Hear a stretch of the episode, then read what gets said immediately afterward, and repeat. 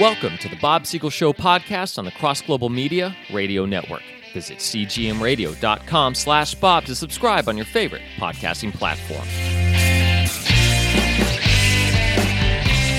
I'm your host, Bob Siegel. And now, a moment with the Bible and your old pal, Bob. Here's a question I've gotten a lot these days, speaking of the end times and the last days. Bob, do you believe Joe Biden is the Antichrist?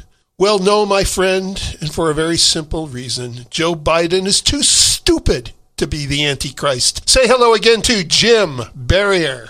I knew what the answer would be before you said it. I thought the same thing. And you know, I've been a believer since 1968. That was a while back. And there have been so many candidates over the years that people have proposed as the Antichrist. And every time somebody comes up with that, I think, well, you probably don't have your facts straight and wouldn't be that easy to pick someone like that. Now, some right. of the people pulling Biden's strings from behind the curtain, one of them might be the Antichrist, Ah. or the Antichrist might not come for 500 years. We just don't know. What we do know is that the Antichrist will be somebody like Emperor Nero. You always hear about the 666. In Hebrew numerology, the 666 meant Nero. And so somebody as wicked as Emperor Nero, he was an Antichrist. Domitian, you're who was so much like him that a lot of Romans thought that Nero was reincarnated in Domitian, even though the Bible doesn't support the doctrine of reincarnation. Still, Domitian was portrayed by John as somebody like Nero. He was an antichrist, but the ultimate final antichrist will be somebody like Nero. So we don't need to add up the letters and people's names like they were Yeah,